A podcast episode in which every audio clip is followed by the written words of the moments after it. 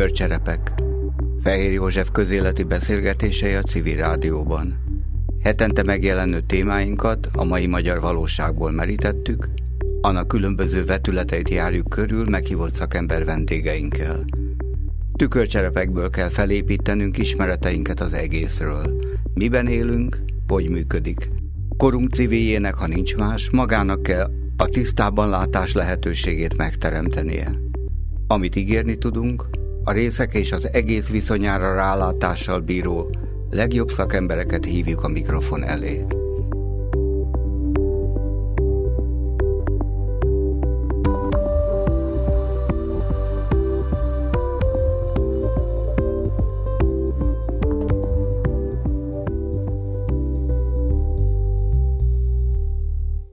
Üdvözlöm a civil rádió hallgatóit! Aki péntek este hall minket, annak kellemes estét kívánok, aki az ismétlésben, annak jó reggelt.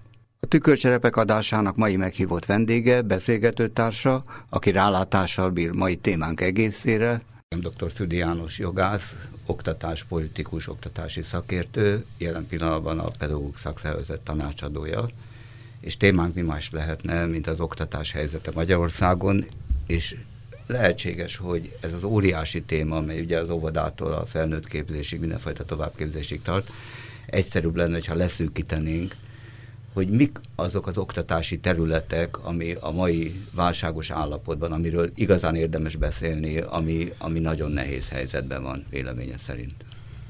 Tulajdonképpen az oktatás egésze nagyon nehéz helyzetben van, hiszen egy olyan kormány irányítás alatt működik, amelynek elsődleges céljai közé tartozik, hogy a tudáshoz azok férjenek hozzá, akik számára a kormányzat ezt szükségesnek tartja.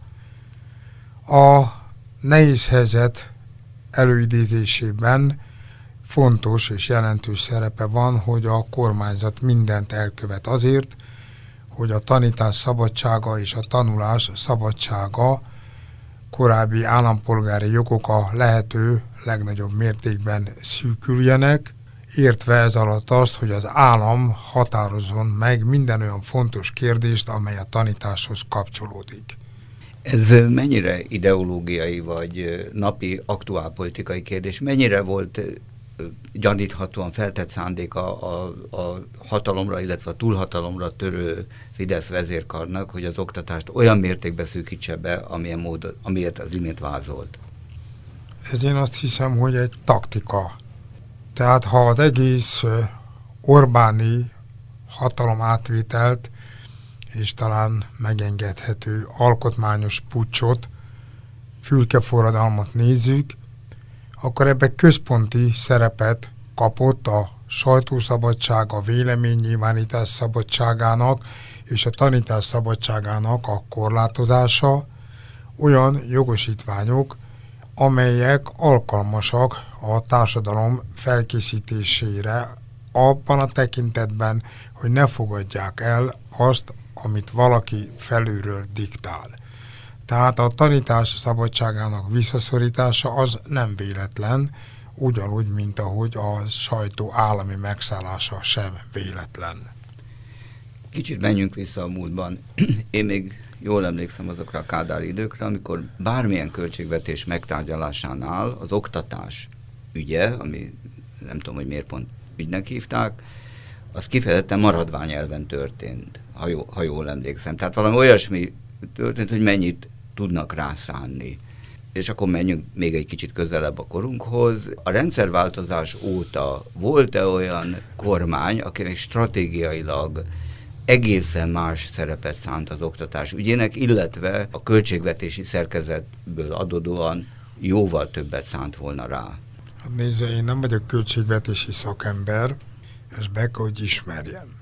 Tehát az oktatás az mindig költségigényes ágazat volt, korábban használt terminológia szerint nem termelő ágazat, és mint ilyen mindig nehéz helyzetben volt, hiszen az oktatásért felelős miniszternek kellett nagyon sokszor megküzdeni a pénzügyekért felelős miniszterrel, ahhoz, hogy a szükséges forrásokat biztosítsák, és meg kell mondjam, hogy általában a pénzügyekért felelős miniszter az mindig erősebb pozícióban volt, mint az oktatásért felelős miniszter költségvetés tervezésénél különbséget kell tenni az úgynevezett szocialista költségvetésnél, hiszen ott nyilvánvalóan hasonlóan az állam játszott fontos szerepet a feladatok elosztásában, bár meg kell, hogy jegyezem, hogy a tanácsrendszerben kevésbé volt centralizált és államosított az oktatás, mint volt, de valóban a tanácsi költségvetésnél mindig nehéz helyzetben voltak a tanácsi szakigazgatási szervek, amikor el kellett dönteni, hogy idézőjelbe véve a lakosságnak látványosabb utcát burkoljanak, vagy adott esetben hát iskolát bővítsenek. Bizony... Hagy foglaljuk össze. Tehát az oktatás ebből a szempontból mindig pozíciós hátrányban volt. Így van, tehát e, tulajdonképpen a fejlesztés az mindig nagy harcot jelentett. Meg kell mondjam azonban, hogy volt egy szakasz, amikor az oktatás pozíciója költségvetési szempontból jobb helyzetbe került, nevezetesen a 2000-es évek környékén a költségvetés, amelyik mindig egy bázis alapon tervezett, ami azt jelentette, mindig az előző évi költségvetéshez viszonyítva adták a pénzeszközöket, és a tanulói alapon leosztott pénzeknél a forrás némileg bővült, mivel a gyereklétszám fogyott. Ez furcsa dolog, mert az a bázis alapú szemlélet, amelyet mondjuk 1 millió 500 ezer gyerekre állapítottak meg, nem csökkent, amikor a gyerek létszámá csak 1 millió 300 ezer vagy 1 millió 200 ezer volt. De, de ez tulajdonképpen összefügg azzal, hogy a oktatás költségei az nem a gyerekek létszámától függ, hanem a oktató személyzet, az iskola felszerelés, az oktatásba bevitt eszközök, módszertan, stb.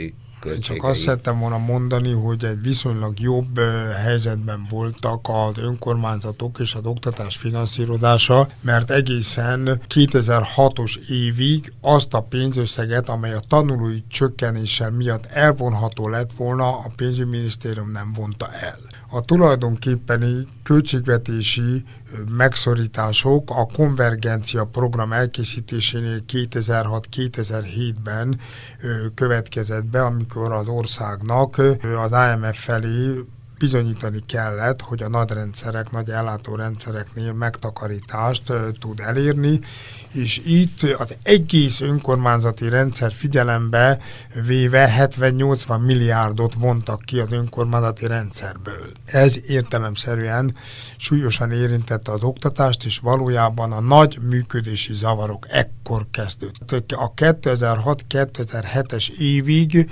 biztosan mondhatom, hogy az oktatás az hozott az önkormányzatok konyhájára. Maradjunk ennél az időpontnál. Nem tudom, hogy mennyire volt szélesebb körül rálátása az akkori folyamatokra, hadd reméljem, hogy igen, és ezért merem ezt megkérdezni. Akkor sem merült föl, tehát amikor a magyar állam belépett az Európai Unióba, és lehetett tudni, hogy be kell illeszkedni valamiféle feszesebb költségvetési rendbe, hiszen az európai támogatások egy jókora része ettől is függ. Soha nem merült föl, nem jelenthetett az megoldás, hogy valamiféle stratégiai ágazatnak jelölik meg az oktatást, amelynek a költségvetési hányadát folyamatosan esetleg növelni kell más területek, költségvetési ágazatok rovására, hiszen a nyersanyag és energiahiányos magyar, magyar állam, vagy magyar társadalom, az igazából a szürke állományokra, a frissen született generációkra támaszkodhat igazán, az a beruházás elsősorban. Nézd, én azt gondolom, hogy nem kéne ezt az oktatást költségvetési terület szempontjából szűkíteni ezt a beszélgetést. Tehát az oktatás, mint stratégiai ágazat, ez minden kormány szó használatában benne volt. Soha egyetlen egy kormány vagy kormányprogram nem született, amely az oktatást ne stratégiai ágazatként kezelte volna. Azt látni kell, hogy az oktatásban egyszerre volt jelen a hiány és a bőség. Egyszerre volt jelen a pazarlás, és egyszerre volt jelen a megszorítás. Ez egy furcsa dolog, és nagyon nehéz ennek, erre rálátni annak, aki nem ismeri az önkormányzati rendszert. de azért el tudom mondani, hogy az önkormányzatok 1990-ben történő felállítása közoktatásra, mint tervezhető ágazatra nem jól hatott. Mit is jelentett ez? A Kádár rendszerben az oktatás felülről irányított és tervezett volt, nevezetesen mindig a felettes tanácsi szerv, illetve a kormány mondta meg, hogy melyik önkormányzat létesíthet újabb intézményt, és ehhez kormányzati engedélyre volt szükség. Az önkormányzati rendszerben az önkormányzatok polgárjogilag is mellérendeltek, mellérendeltségi szempontjából egyenjogúvá váltak, vagyis a községnek, a városnak és az önkormányzatnak hasonló jogai lehettek, és tulajdonképpen az intézmény létesítés szabadsága megszületett. Nem volt aláfölé rendeltség, ebből az következett, hogy bármelyik önkormányzat dönthetett úgy, hogy ő létesít egy középiskolát, egy gimnáziumot, egy kollégiumot, és bizony ez elvezethetett odáig, hogy fölösleges kapacitások keletkeztek. Tehát nagyon nehéz azt megmondani, hogy a hiány és a, a pazarlás hol és mikor jelent meg. A tanulói létszám fogyott, tehát 10 év alatt körülbelül 200-250 ezerrel kevesebb gyerek járt a rendszerbe, a pedagógus létszám az ehhez képest nem fogyott, az intézményrendszer sem fogyott. Vagyis azt szeretném mondani, hogy az oktatás, mint stratégiai fontosságú ágazat, az tulajdonképpen a rendszerváltás után is minden kormány programjában benne volt, ugyanakkor a tervezhetőség az nehezen valósulhatott meg, létesültek fölösleges kapacitások, és létesültek, és tulajdonképpen ez a fölösleges intézmény létesítés adott esetben a tanulói létszám vezetett el 1997-ig, amikor a finanszírozhatóság az nagyon nehézé vált. Ott szakítottam az előfélbe, hogy mondta, hogy 2006-2007-ben, amikor a konvergencia program alapján az önkormányzatoktól ki kellett vonni egy jelentős összeget, onnantól kezdtek, kezdődtek azok a súlyos problémák, amikkel nyomaiban ma is szembesülni kell. Mik voltak ezek a problémák?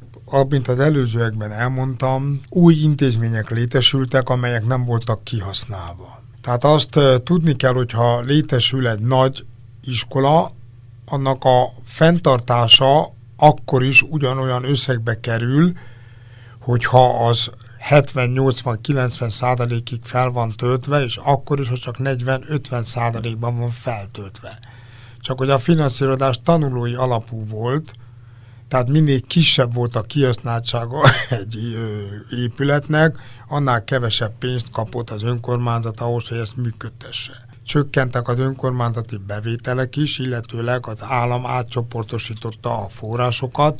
Magyarán szólva az önkormányzatok nem tudták már működtetni azokat az intézményeket, amelyekből elfogyott a tanulói létszám. Tehát itt született meg az a gond és probléma, hogy egymás mellett léteztek intézmények alacsony kihasználtsággal, és itt vetődött fel az a gondolat, hogy lehet-e észszerűsíteni maga az ellátási rendszeren, és egy nagyobb tervezhetőséget bevinni a rendszerbe és született a megoldás ez ügyben. Tehát még most, ezek szerint még most a Gyurcsány kormánynál tartunk, tehát abban azóta a korszak óta milyen probléma megoldási folyamatok indultak el. Amiről beszélünk, én azt gondolom, hogy ez nem az oktatás lényege, tehát jó lenne majd visszakanyarodni a, a szakmai ügyekre. Az önkormányzati rendszer észszerűsítéséhez kétharmados minősített többségre volt szükség a parlamentben, mivel az alkotmány alapján az önkormányzati ügyekben a képviselők kétharmados szavazást kellett, hogy döntést hozzanak. A megoldás az oktatásban a járási, illetve akkori néven kistérségi oktatás szervezés lett volna társulási formában. Ahhoz azonban, hogy kötelező társulást el lehessen rendelni, kétharmados döntést kellett, és ezt a Fidesz soha nem adta meg. Így született meg a önkéntes társulási forma, amely bevaló belépést a költségvetés plusz összegekkel támogat. Az önkéntes társulás bevezetése nyilván sokkal lassabb, mint egy kötelező társulás elrendelése, azt kell, hogy mondjam, hogy mire a Fidesz kormány belépett 2010-re, az önkéntes társulások több száz példányban létrejöttek, tehát beindult a racionalizálási folyamat, mert maguk az önkormányzatok is érdekeltek voltak benne, de 2010-ben is az államosítással nyilvánvalóan ez okafogyottá vált, megszűnt, szétverődött. Az államosítással ezek az önkéntes társadalmak automatikusan megszűntek? Ezek hát eh, minek után az önkormányzati feladatellátás is megszűnt, így a társulások fenntartása is indokolatlanná vált. Egyébként törvényben elrendelték a, a társulások megszüntetését, de fenntartásuk értelmetlenné is vált, mert nem volt mire. A külső szemlélő számára úgy tűnik, hogy a járási tanfelügyelet és a oktatási kötelezettség az körülbelül hasonló funkciót töltene be, mint ezek az önkéntes társulások, vagy nem jól lehet érteni? Én azt gondolom, hogy az államosítást ne keverjük össze az önkormányzati társulással. Közoktatás államosítása és a járási szintű megszervezés az a totális állami uralmat jelenti, az állam mindenhatóságát és a társadalom teljes kirekesztését a közoktatás, illetve mai nevén köznevelés szervezéséből.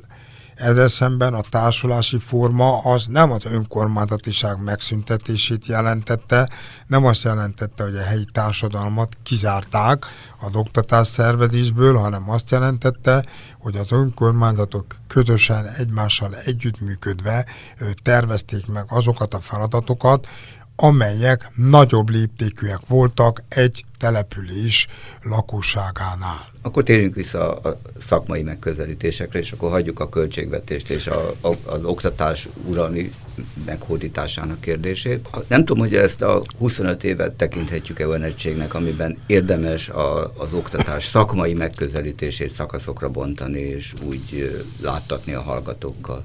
Én azt gondolom, hogy végig lehet menni a folyamaton, amelynek az első lépését 1990-re kell datálni, az utolsó pártállami országgyűlés nevéhez kötve. Ez azt jelenti, hogy 1990-ben engedte meg az országgyűlés, hogy az állam és a tanács mellett nem állami intézmények jöjjenek létre. Ehhez természetesen el kell mondanom, hogy 1985-ben született meg az az oktatási törvény, amely először deklarálta az intézmények szakmai önállóságát, a szülők és a tanulók részvételét az intézményi irányításba. Ehhez kapcsolódott be az a változás, amiről beszéltem, hogy az utolsó régi választás alapján létrejött országgyűlés megengedte, hogy az egyházak és alapítványok is hozzanak létre közoktatási intézményeket. A következő nagy fordulat volt az önkormányzati rendszer,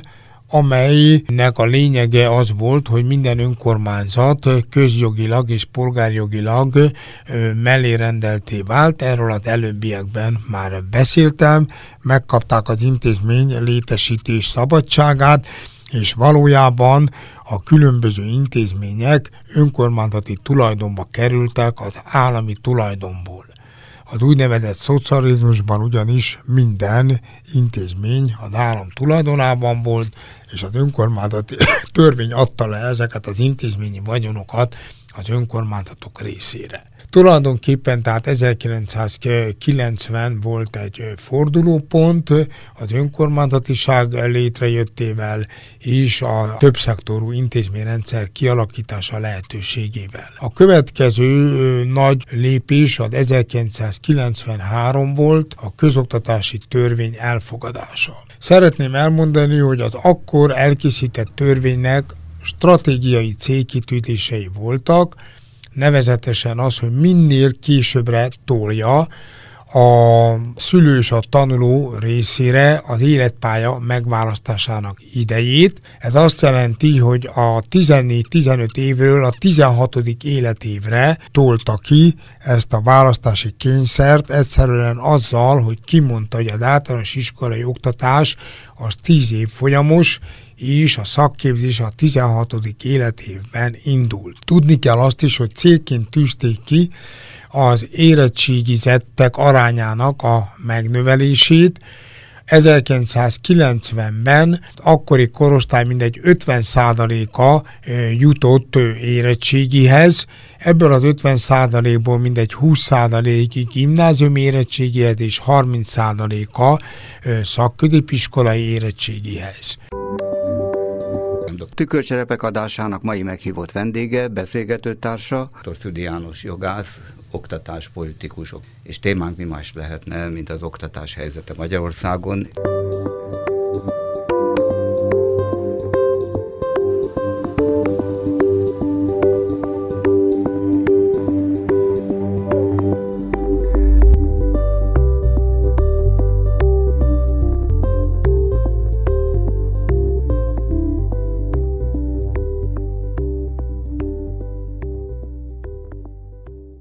Hadd kérdezzem meg, hogy ez a stratégiai fordulat nyilván, vagy feltehetőleg összefüggött azzal is, hogy 1990 és 94 között a magyar ipar és mezőgazdaság munkahelynek száma drasztikusan megfogyott, és igyekeztek a fiatalságot minél később munkahelykeresésre ösztönözni, ezért is indulhatott el a magasabb fokú képzettségi arányoknak a kialakítása. Hát így van, tehát a fiatalok munkanélküliségét az iskolában tartás az jelentős mértékben ö, javítja. Tehát ö, valóban minél tovább van a tanuló az iskolában, annál később ö, kerül ki a munkaerőpiacra. Tehát a cél az volt, hogy a tanulók több mint 75%-a jusson érettségihez, és ehhez alakították az iskola szerkezetet, tehát az volt a cél, hogy az első tíz évfolyamon általános művetséget megalapozó oktatás folyik, és innen lehet a tanulónak képességei, hajlamai alapján elágazni. Szakmai kérdésként hagyj vessen fel, hogy amikor egy ilyen döntést hoz a legfőbb hatalmi szerv, akkor milyen időtávra tervez? Tehát amikor eldönti, vagy kijelöli a célokat, és mellére teszi az eszközöket, vagy, vagy gondolom mellé is tette, akkor azt tervezi, hogy ez mondjuk egy generáció alatt fut végig, öt év alatt fut végig, tíz év alatt, tehát milyen idősíkon jelölte meg a, a döntéshozó szerv, hogy ez a cél teljesüljön? Hát ahhoz, hogy egy iskolai reformnak hatása legyen, az minimum tíz év. És ebben tisztában is volt az akkori döntés. Hát természetesen, mert ugye itt tantervi reformok és egyebek is voltak, bár a tantervi reform az hosszabb és később ideig valósult meg, mert egy új tanterv elkészítése nem egyszerű dolog, tehát az is a történethez tartozik, hogy a Kádár korszakban az úgynevezett tantervi utasítás rendszere működött, a kötelező tanterveket a miniszter adta ki, és ettől nem lehetett eltérni. 85-ös törvényről már beszéltem, az mondta ki, hogy az iskolák szakmai tekintetben önállóak, és lehetővé tette az úgynevezett kísérleti engedélyek kiadását, amely abból állt, hogy a miniszter megengedte a tantertől való eltérést. 1993-ban nem született meg az új tanterv, egy nemzeti alaptantervet készültek kiadni, de egy ilyennek az elkészítése az több év. Nem is ö, tudott elkészülni, 96-ra készült el az első nemzeti alaptanterv, de több ezer egyedi megoldás és kísérleti engedély ö, működött. Ö, tulajdonképpen lehet számolni, hogy ha kiadnak egy tantervet, az 12 év ha 96-ban kiadnak egy tantervet, az 96, meg 10, az 2006, meg 2, az 2008 azt kell tudni, hogy a legnagyobb vita mindig abban volt a két oldal között, polgári oldal és baloldal, vagy baloldali liberális,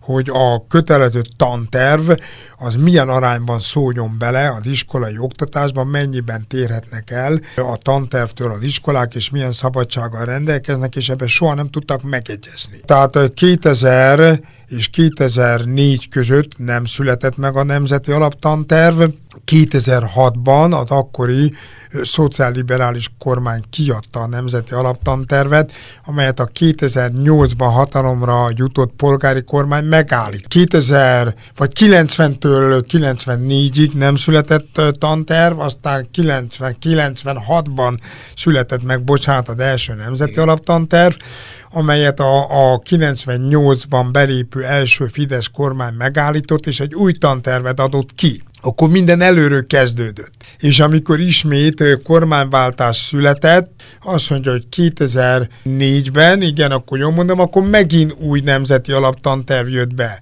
Ez csak azért érdekes, mert tulajdonképpen a nemzeti alaptanterv, amelynek a kifutása 12 év, az valójában most fejeződne be ha ez a kormány, amely 2010-ben jött volna, nem adott volna ki egy újabb nemzeti alaptantervet. Csak azért, hogy lássák, a, vagy hallják a kedves hallgatók, hogy az oktatás, mint szakmai folyamat, az valójában 12 éves kifutást jelentett, és miután nem volt konszentus a tekintetben, hogy milyen kötelező anyag kell az iskolákban, és milyen szabadságfokot kell biztosítani, ezért ez bizony hektikusan változott. Hagy tegyem még hozzá, hogy a 12 évet követően az sem mindegy, hogyha felsőfokú oktatásba kerülnek a fiatalok, hogy milyen képzettséggel, felkészültséggel, előélettel rendelkeznek, hogyha az nagyon változik, ugye, akkor az kihat a további évekre is. Tehát az lehet, hogy az 12 évnél hosszabb is a kihordási idő. Hát, Szakmai értelemben ez a hektikusság, a pedagógus szakma, a pedagógusi munkát segítő infrastruktúra szempontjából milyen problémákat, milyen folyamatokat indított el? Hát nézze, érdekes mert hiszen a pedagógusoknak kellett mindig újabb és újabb tanterveket készíteni. Tehát azt kell látni, hogy a kötelező miniszteri tantervek helyett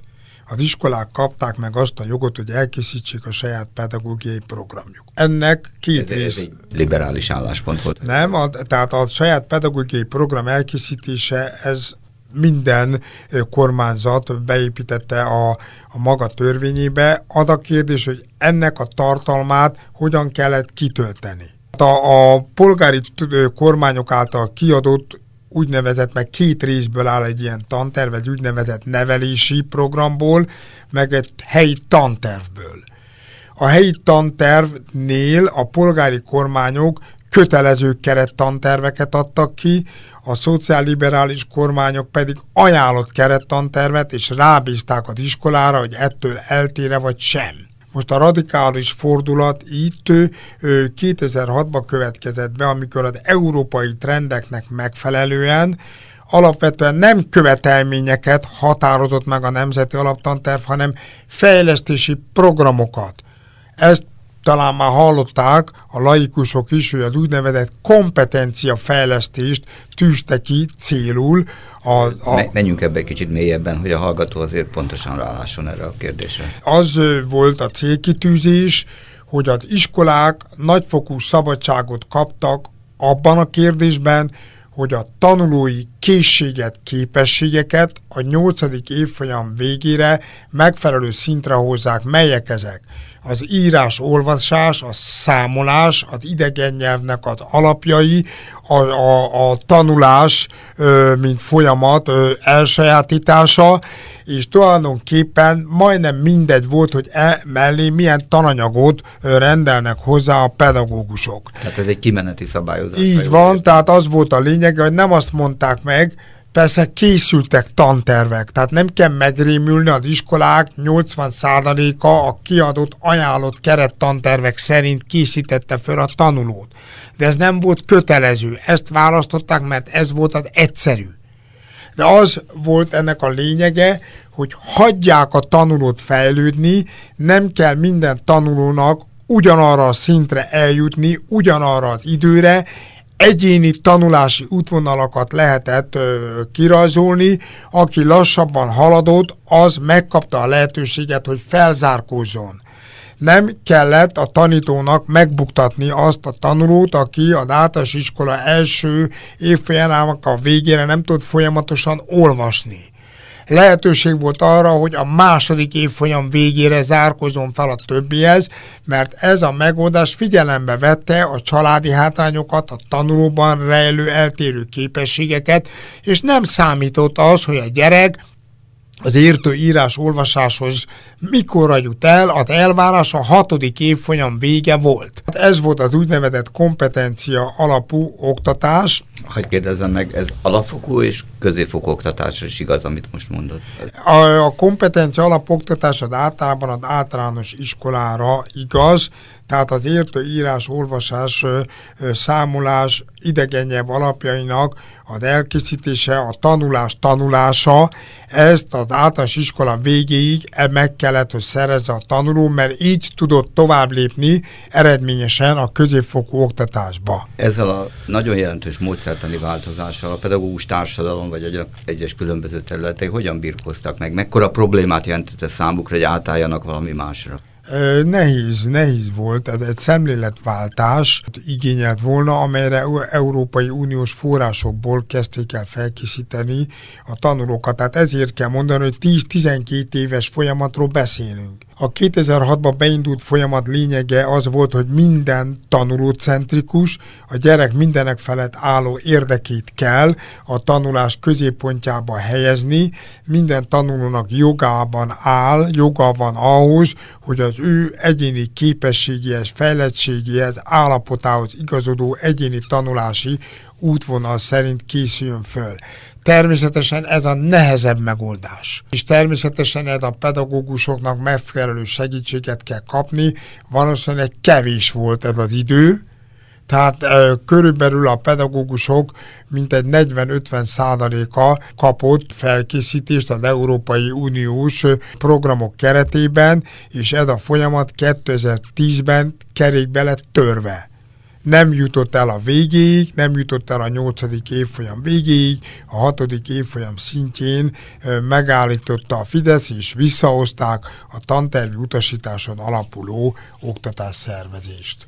Hagy kérdezem meg, hogy ugye a közvéleményben ilyen-olyan-olyan statisztikák, bejelentések, stb. keringenek, és mindig felbukkan ez a PISA módszeres, vagy a PISA mérések eredménye, ahol korábban az, az lett a közönség felé kommunikálva, hogy a kompetencia alapú tanítás sokkal jobb eredményeket hozott a gyerekeknél, mint a korábbi időszakokban. Nem tudom, mennyire felel meg ez a valóságnak.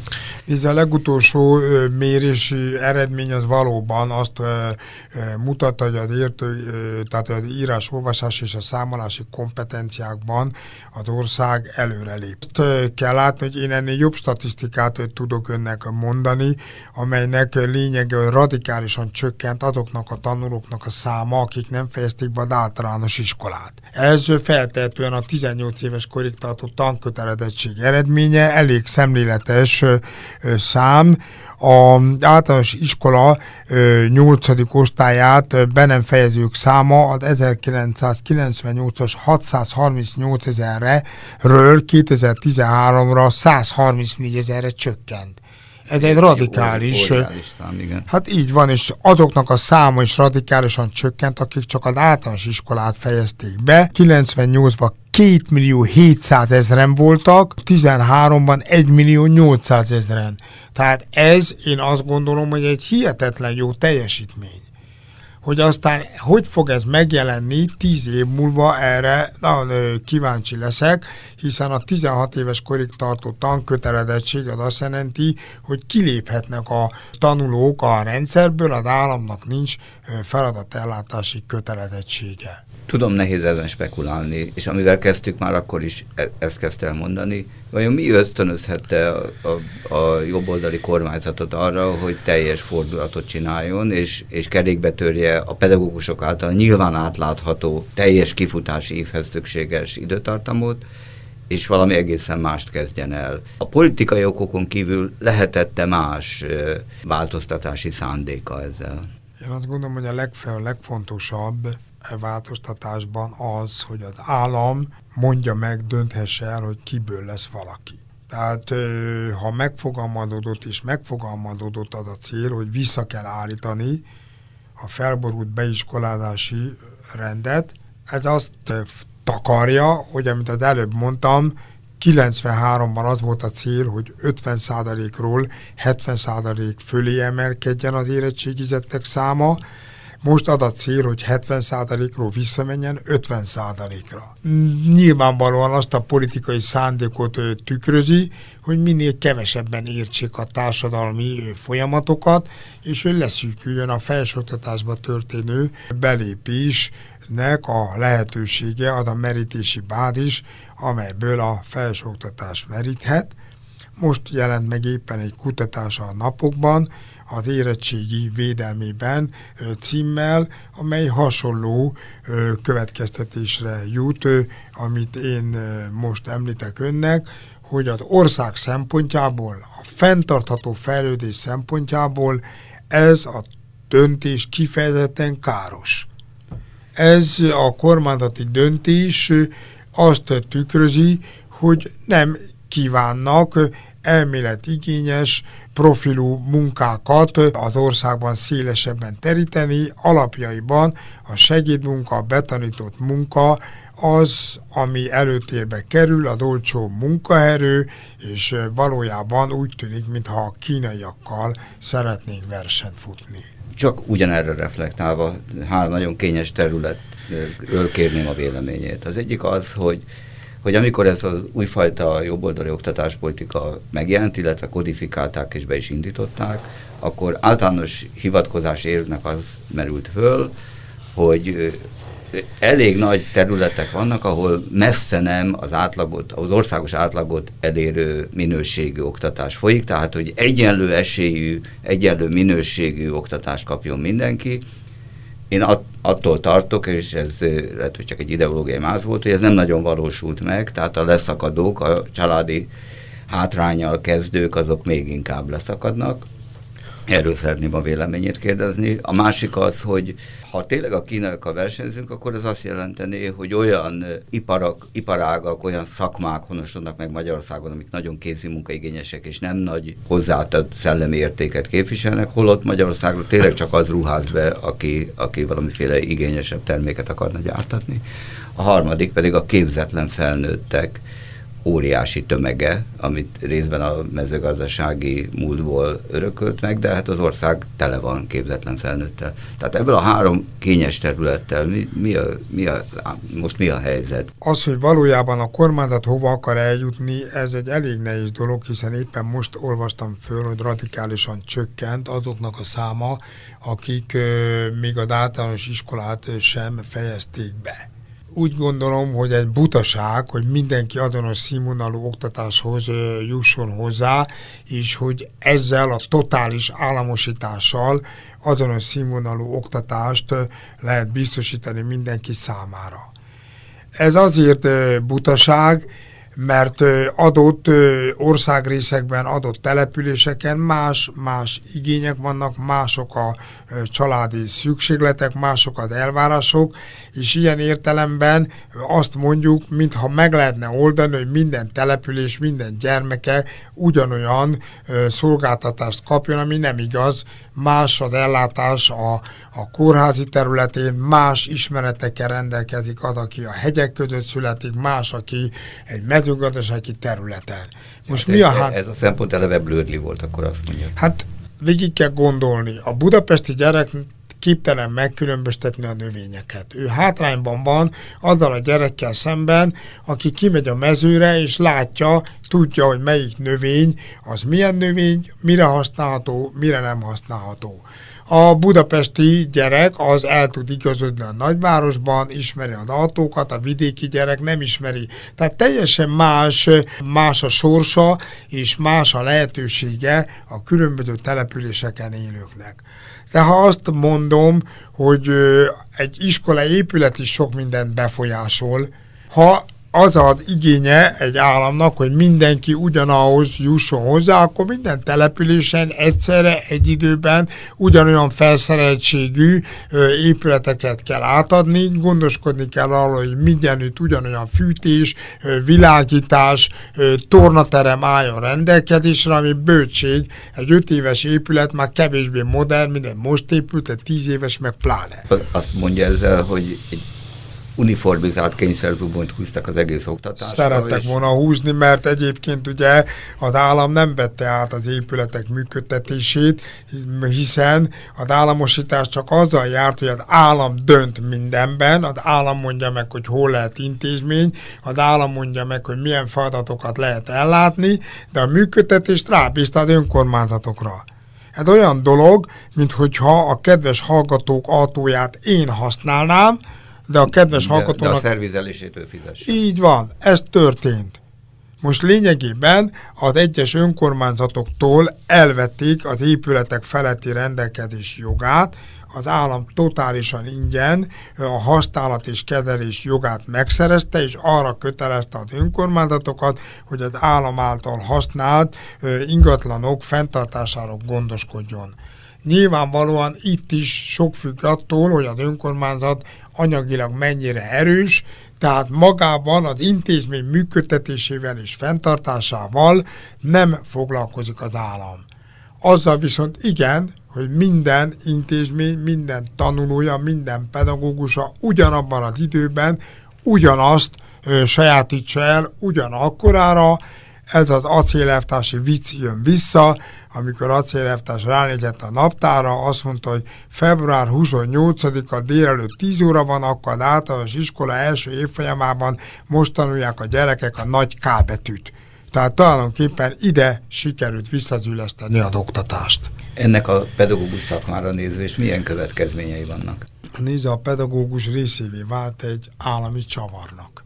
Barba trükkel az állam megszüntette az óvodák kivételével, mert ezt ott hagyta az önkormányzatoknál, az összes többi intézményt beolvasztotta egy hivatalba. Nincs iskola, van egy hivatal. A Klebesberg intézmény fenntartó központ közismert nevén KLIK részeként működik minden intézmény, amely azt jelenti, hogy az intézmények vezetőinek nincs munkáltatói joga, az intézményeknek nincs költségvetése, felülről és kívülről mondják meg, hogy egy adott intézmény mit tehet. Tehát valójában az a pedagógus, aki szeretne gondolkozni, szeretne a gyerekekhez igazodni, az nagyon nagy bajban van. Az a pedagógus, aki örül, hogy megmondják, hogy mit kell tennie, aki eddig is fölülről várta az intézkedéseket, az pedig boldog, mert végre mutogathat, hogy hát ott fent nem mondták meg, hogy a mai nap mit kell tennem, nem csoda, hogy nem is tudom, mi a feladatom. Második területre visszatérnék, tehát a szakmunkás képzésre, illetve a felnőtt képzésre, illetve a szakmunkás képzésnél létrehozták ezt a duális képzési módot, amit most már a új felsőoktatási stratégia szellemében megpróbálnak a felsőfokú tanintézeteknél is végvinni. Tehát magyarul, hogy a vállalatok szálljanak be a képzésbe azonnal, tehát az éppen aktuális termelés és hasznosítás feltételeihez kössék a képzést, vagy az határozom meg mindent, holott hát tudjuk jól, hogy a termelés a technológiai forradalom robbanása következtében akár tíz évenként is meg tud újulni, illetve hát a magyar vállalkozások nem biztos, hogy egyáltalán igénybe akarják venni ezt a képzési formát. Mit tapasztalt ezen a területen? Nézd, ez a kutatás, amire hivatkoztam, az megmutatta, hogy egy tévedés, amit a szakképzés terén folyik, az új típusú szakiskola még jobban széthúzza azt az ollót, amely az azonos képességű gyerekek között van. Teljesen más az a fejlődési útvonala azonos képességű tanulónál, aki a szakiskolába jár, mint annál, aki a szakközépiskolába. Megmutatja ez a kutatás, hogy nem igaz az, hogy a szakképzésben résztvevők száma csökkent, de megnőtt az érettségire épülő szakképzés, és ez a helyes arány. Azok, akik ma a szakiskolába tanulnak az új rendszerben, azok alig kapnak közismereti képzést, egyébként is a leggyengébb tanulók jutottak be a szakiskolába, a mostani elgondolás alapján nem kapják meg, nem fejlesztik ki azokat a szükséges készségeket, képességeket, amely ahhoz szükséges, hogy valaki egy egész életen át meg tudjon újulni. Nem hiszem, hogy nagy titkot árulni kell, hogy ma egy megkezdett szaktudás két vagy három évnél nem tart tovább. Az állandó belépő új technológiákhoz fel kell készülni az önálló tanulás elsajátítására. Erre ez a szakiskola nem képes. Egyáltalán az a fogalom, hogy élethosszig való tanulás a magyar oktatási rendszerben megjelenik? Persze a felnőtt oktatásban ez egy állandó divatos szlogen, ez egy elég nagy hátránya a magyar oktatási rendszernek, és ez nem volt sikeres az előző rendszerben sem, annak ellenére, hogy ott a felnőtt oktatás folyt az iskolai rendszerben, tehát bizonyos fokban az iskolákból kiesőknek volt egy visszatérési lehetőségük az iskolai oktatásban. A gazdaság részvitel ebben az egészben azért kérdőjelezhető meg, mivel az iskolai oktatásnak soha nem volt célja a gazdaság igényeinek a kielégítése, azért sem, mert az iskolában olyan széles alapú általános művetségi alapokat és szakmai alapokat kellett adni a tanulónak, hogy az tudjon váltani szakmát, ha erre szükség volt. Tehát, hogy csak célzottan, gyakorlatorientáltan egy valamire képezik a tanulót, ez biztos, hogy a segédmunkásnál alig ad többet. Itt van egy ö, kimutatás, ugyanebben a kutatásban összevetették a Dán oktatást a magyar oktatással, több mint 2000 órával több közismereti képzést kapnak a Dán szakképzésben résztvevő tanulók. Ha valaki kimegy nyugatra, Finnországba, Dániába, Hollandiába, ott az ott lévő szakmunkások túlnyomó többsége beszél angolul az itteni kimutatás szerint 70 százaléka.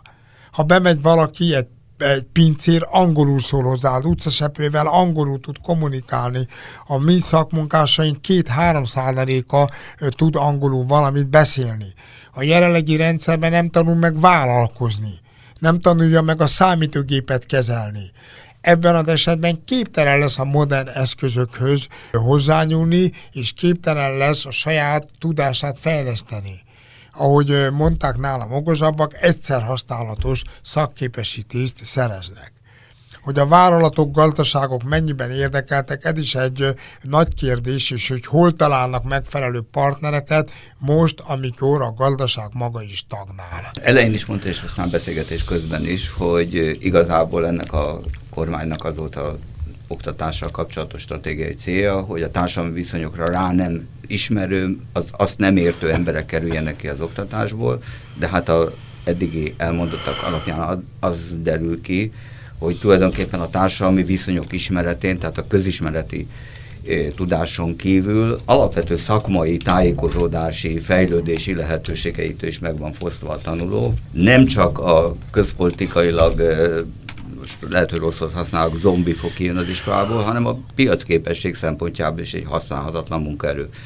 Ez magyarul azt jelenti, hogy akár mától teljesen piacképtelen vagy munkaképtelen tömegek kerülnek ki a úgynevezett munkaerőpiacra, ami nincs is. Hát valójában az új szakképzésben ennek megvan a nagy esélye. Nagyon kevesen értik, hogy a 18 éves korig tartó tankötelezettség mit jelent. Szeretném még egyszer nyomatékosan elmondani, hogy az oktatás államosítása azt jelenti, hogy az oktatás minden kérdésében az állam dönt. Az állam szabályoz, az állam mondja meg, hogy hol lehet intézmény, az milyen feladatot láthat el, az állam mondja meg, hogy milyen kapacitást biztosít ebben a rendszerben, és az állam mondja meg, hogy ki milyen feltételek mellett tanulhat tovább. A 18 éves korig tartott tankötelezettség azt jelentette, hogy gondoskodni kellett arról a feltételről, hogy minden tanulónak legyen helye arra, hogy az általános iskola után tanulni tudjon.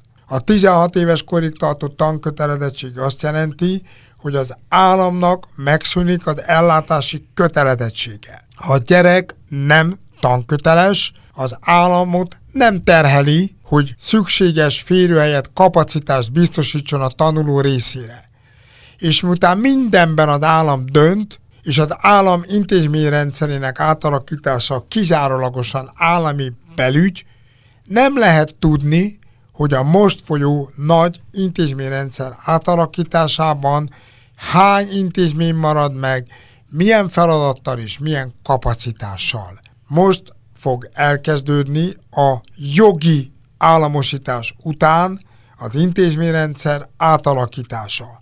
A mostani hírek azt mutatják, hogy az oktatás rendszere valamilyen módon visszakanyarodik a Horti iskola rendszeréhez, a hat elemis ellátáshoz, az erre épülő felzárkóztató évfolyamokhoz, és tulajdonképpen a gyerekeknek a sorsa a 12 éves korára eldől. Ha nem tud bejutni a középiskolai képzésbe, akkor hihetetlen nehéz lesz számára érettségit tenni.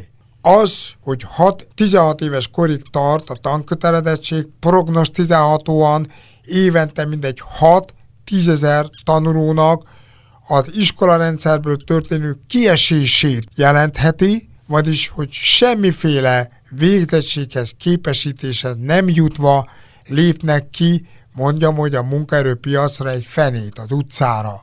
Lesz belőle közmunkás, vagy börtöntölteli. Gondolom a mai viszonyok között csak saját erőből, pénzből lehetne az így a munkaerőpiacra teljesen alkalmatlannak bizonyuló fiatal számára valamiféle tudáshoz jutni, ahhoz pedig olyan jövedelemre kéne szertenni, amit már eleve a munkaerőpiacról való kiszorulása miatt nem is lehet elképzelni. Akkor ez a sötét jóslat, hogy évente akár tízezes nagyságrendbe kerülnek potenciális örökre szóló munkanélküliek az utcára, ez, ez akkor reálisnak tűnik, ha jól értem. Hát nézze, elvileg az oktatás ingyenességét az alaptörvény deklarálja, tehát jogilag megvan a lehetőség arra, hogy valaki visszatérjen. A nagy tapasztalat azonban azt mutatja, hogy aki egyszer kilépett az iskolarendszerből, hihetetlen nagy erőfeszítéssel, nem csak lélekben, hanem meg, tehát meg lehet nézni, hogy egy anya egy-két-három gyerekkel hogy tud visszatérni az iskolapad mellé. Tehát ugyanezt lehet mondani egy apára, aki dolgozik, keres, hogy tud visszatérni az iskolapad mellé. Majd, hogy nem reménytelen, nem kizárt, de majdnem reménytelen. Utolsó kérdésem az, hogy vannak-e már felmérések, vagy tapasztalatok, vagy akármilyen számbavételi lehetőségek arra, hogy ez a drasztikus változás ténylegesen az oktatás és aztán a munkaerőpiaci lehetőségek területén mit hozott magával már konkrétan?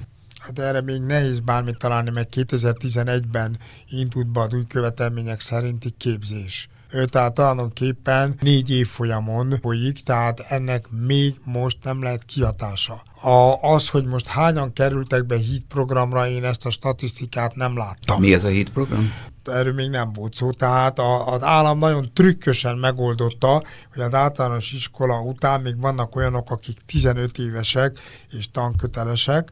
Erre hozták létre az úgynevezett HIT programot, ez egy fejlesztő program, hogy aki az általános iskola után nem talál iskolát, az egy vagy két évig ebbe a fejlesztő programban úgynevezett kompetencia fejlesztést kap, hogy már belépjen a szakiskolai képzésbe. Tulajdonképpen, hogyha 4-5-6 ezer gyerek belépett évenként ebbe a úgynevezett HIT programba, nagy valószínűség szerint ezek már elvesznek a munkaerő piac részére. Prognosztizálható, de én még statisztikai adattal alá nem tudom számítani, támasztani, hogy mintegy 6000 olyan tanuló lehet, aki úgy fog kilépni az új rendszerből, hogy adott esetben még a általános iskolát sem fejezte be. Középiskolákra vonatkozóan van-e már statisztika, tehát a középiskolai változásokat illetően, tehát a korábbi célkitűzés a 70%-os érettségizett arány elérése szempontjából van-e már valami mérési eredmény? Még nem lehet, tehát még a felvételi rendszer nem változott meg, tehát azért mondtam, hogy ez az év döntő fontosságú lesz. Várható a köznevelés egész rendszerének radikális átalakítása a középfokú iskola rendszer átalakítása, hogy ez mit fog takarni, ez körülbelül a fél év végére eldől. A törvény már megszületett, hogy a szakképzést kiszakítják a köznevelés rendszeréből, ami nagyon rossz jel az úgynevezett viszintes tanulói útvonal miatt, Tehát eddig a gimnáziumok és a szakiskolák, szakközépiskolák egy iskola rendszerben működhettek, a tanuló tudott viszintesen haladni a gimnáziumban a szakiskolába, a szakiskolában a gimnáziumba, hogy ez a jövőre nézve hogy fog alakulni, ezt még nem lehet tudni. Két állami intézmény fenntartó lesz, az egyikben marad az általános iskola és a gimnázium, a másikba átkerülnek a szakképző intézmények. Hogy ezek egymásra találnak-e vagy sem, azt az idő fogja eldönteni.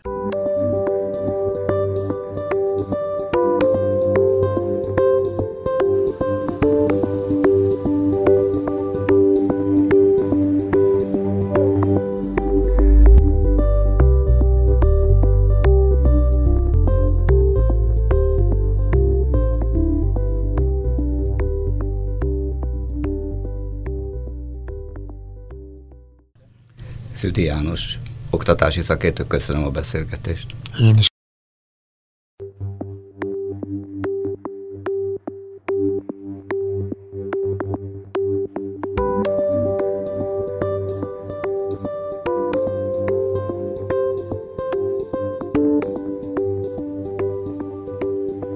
A Tükörcserepek című közéleti, társadalompolitikai beszélgetést hallották.